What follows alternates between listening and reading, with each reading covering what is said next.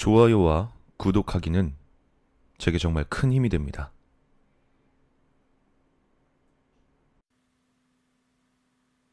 내가 어느 기계 메이커 공장에서 일하던 무렵의 이야기다. 그 공장 심야 순찰을 하는 경비원들 사이에선 귀신이 나온다는 소문이 돌곤 했다. 늦은 밤, 공장 복도를 하얀 그림자만 있는 존재가 배회한다는 소문이었다. 그 공장 옆에는 커다란 공장이 한 동 더 있고 공장 사이를 연결하는 통로가 건설되어 있었다. 그런데 그 통로의 자동문이 고장인지 주변에 사람이 없는데도 멋대로 열렸다 닫혔다를 반복했다.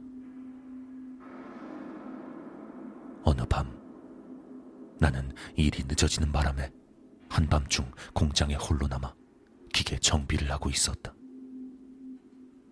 정비하던 기계는 정기적으로 물을 넣어줄 필요가 있었기에 난 양동이에 물을 퍼서 끌차로 운반하고 있었다.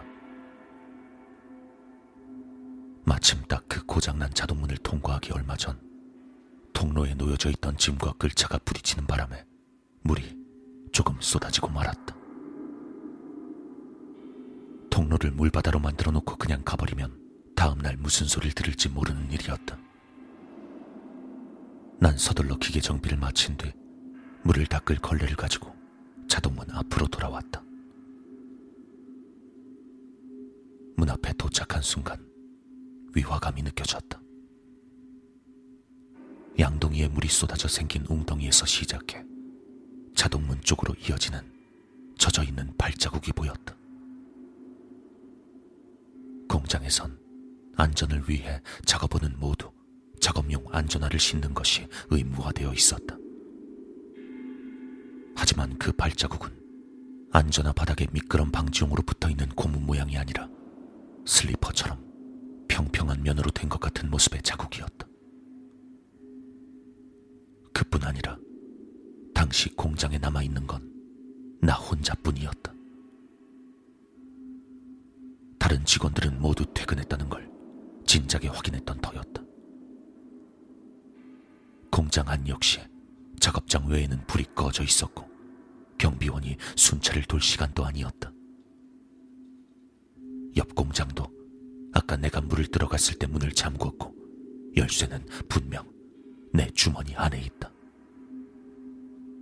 도둑이라도 들었나 싶어 머뭇거리며 옆 공장 상황을 살피러 가봤지만 문은 잠겨 있었고 누가 안에 있는 것 같지도 않았다. 아무것도 아니란 걸 확인하고 안도한 나는 자동문 앞으로 돌아가 웅덩이를 닦기 위해 몸을 숙였다. 그 순간 웅덩이 수면에 하얀 그림자 같은 게 문 쪽으로 스쳐 지나가는 모습이 비쳤다. 깜짝 놀라 일어나서 주변을 확인했지만 주변엔 딱히 별다를 게 없었다.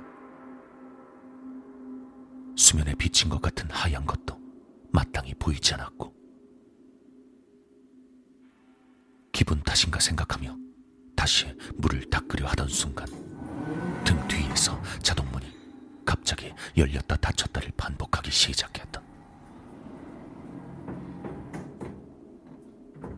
문 앞엔 당연히 아무것도 없었다. 하지만 문 앞에 평평한 바닥으로 찍힌 발자국이 이어져 있다는 걸 그제야 깨달았다. 내가 방금 전에 옆 공장 보러 갈 때도 저런 발자국이 있었던가?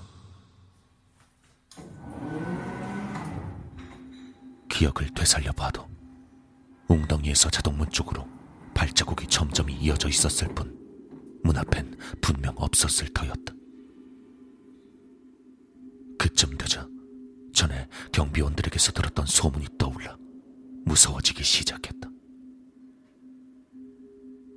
난 황급히 웅덩이를 닦아내고 공장에서 도망치듯 퇴근했다. 돌아가기 직전 공장에 불을 끌 무렵 자동문 쪽을 슬쩍 보니 문은 아직도 열렸다 닫혔다를 반복하고 있었다. 그 후엔 특별히 이상한 일은 없었다. 공장에서 사고가 있었다거나 과거에 사람이 죽었다거나 하는 이야기도 들은 게 없다. 다만 그 자동문은 몇 번이고 수리업자가 와서 문을 고쳤지만 아직도 고쳐지지 않고 있다. 별 생각 없이 들른 편의점에서 혹은 직장이나 병원에서 사람도 없는데 자동문이 열렸다 닫혔다 하는 모습은 종종 볼 수 있다. 대개 그런 경우 센서의 오작동이라고 설명이 되겠지. 하지만 문에 붙어 있는 적외선 센서가 이상한 게 아니라 사람의 눈에 보이지 않는 무언가가 문 앞에 서 있는 건 아닐까. 센서는 그걸 인식하는 것 뿐이란 생각을 이런 일을 겪고 나니 안 할 수가 없었다. 눈에 보이지 않는 무언가가 언제나 거기에 있어서 우리 곁을 떡하니 배회하고 있다고 생각하면 소름이 끼쳐온다. 아직도 그 문은 가끔씩 열렸다 닫혔다를 반복하고